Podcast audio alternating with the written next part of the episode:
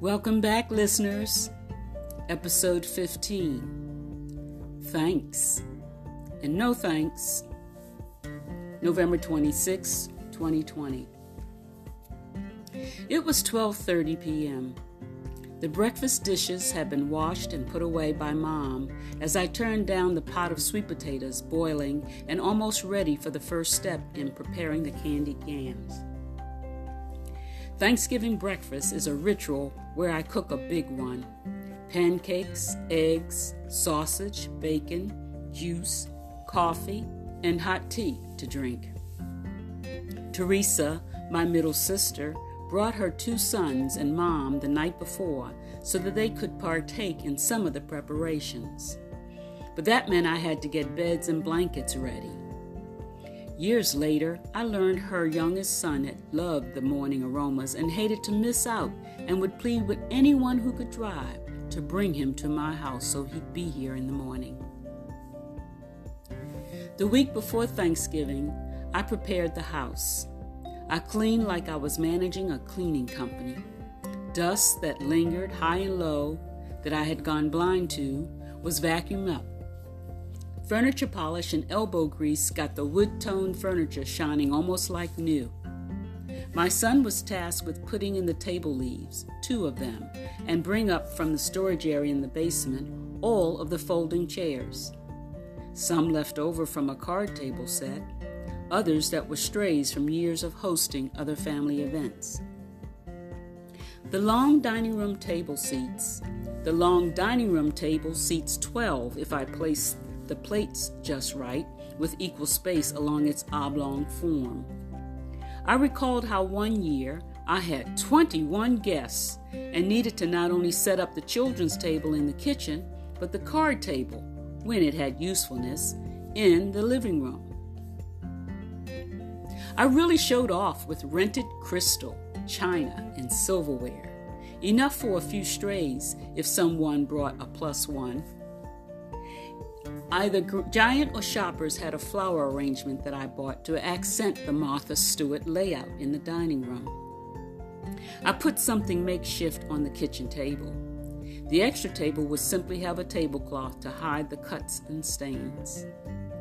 After, after checking on the sweet potatoes, it was time to put out the self-rising rolls that I bought frozen.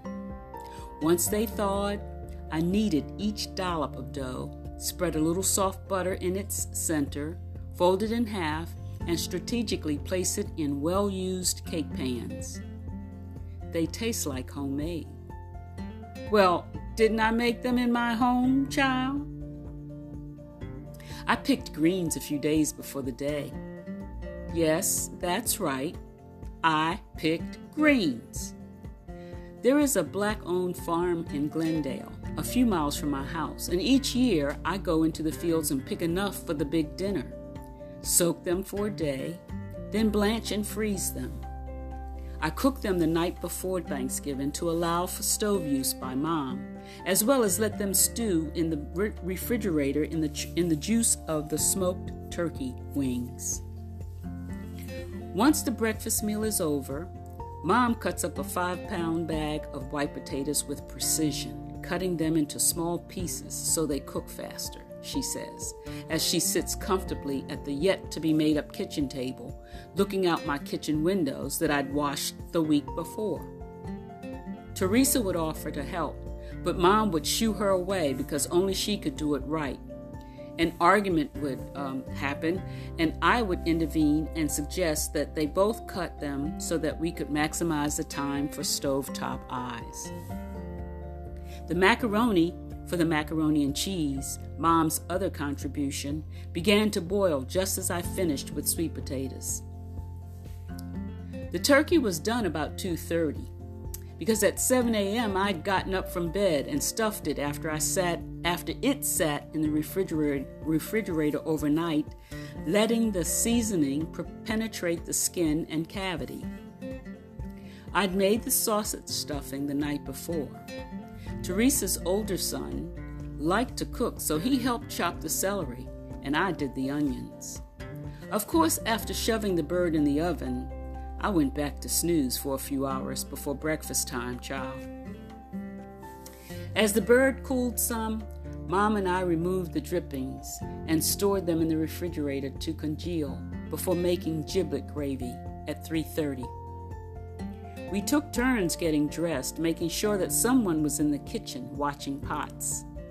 The T V, sometimes attended, sometimes not, went from parades to early vo- football games. Teresa's youngest son and my son decided to rake leaves, a comedy show indeed. Though my son has no children, this is usually his yearly attempt to act like his little cousin's father, bossing him around about how the leaves should be raked and bagged. At four p.m., the rest of the family began to arrive. The aromas greeted them at the door while I finished the last few things. The golden brown rolls could win me three stars, child, as I brushed them with butter just before we gathered around the table to say grace. My family is very undemonstrative in stating heartfelt feelings out loud, but for this holiday, we openly give thanks for what we have been grateful for. I always feel good at hearing some things I wasn't aware of, but I don't ever remember anyone stating how grateful they were for my work.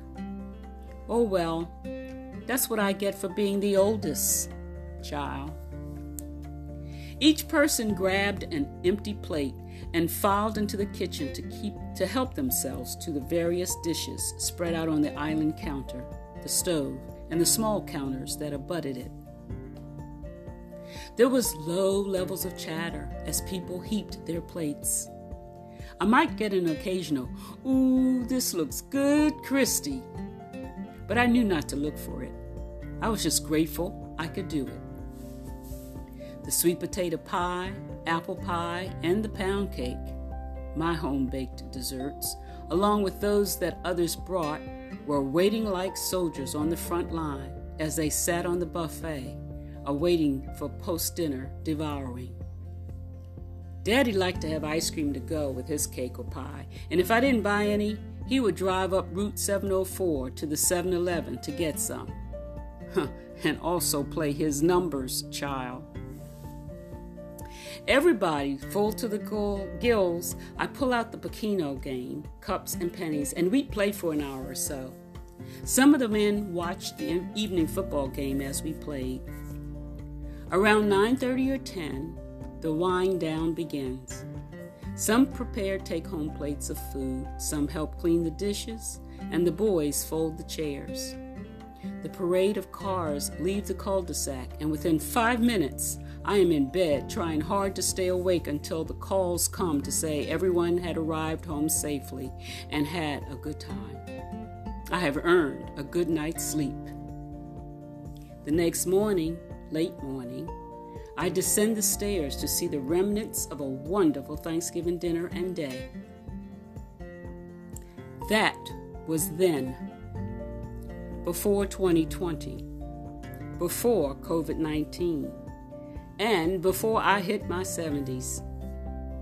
This morning I laid in bed until almost ten, even though I was awakened at six for some reason.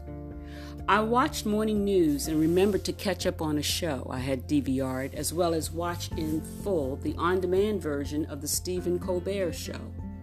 His featured guest was our country's last real president, Barack Obama.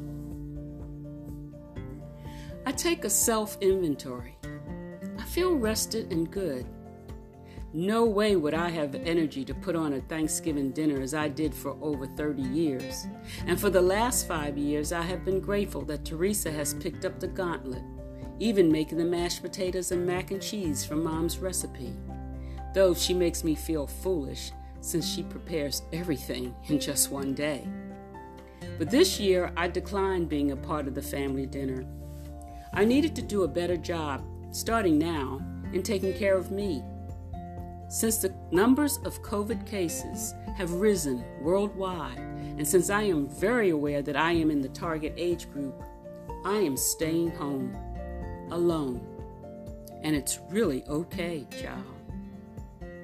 My plan for the day consists of eating a late breakfast provided by the county's senior food program, watch movies, finish a book, send out holiday text greetings to my family and friends, participate in a prayer Zoom gathering with my son's extended family, eat my senior-provided Thanksgiving dinner, sip some wine, and fall asleep in my easy chair, still in my P Js.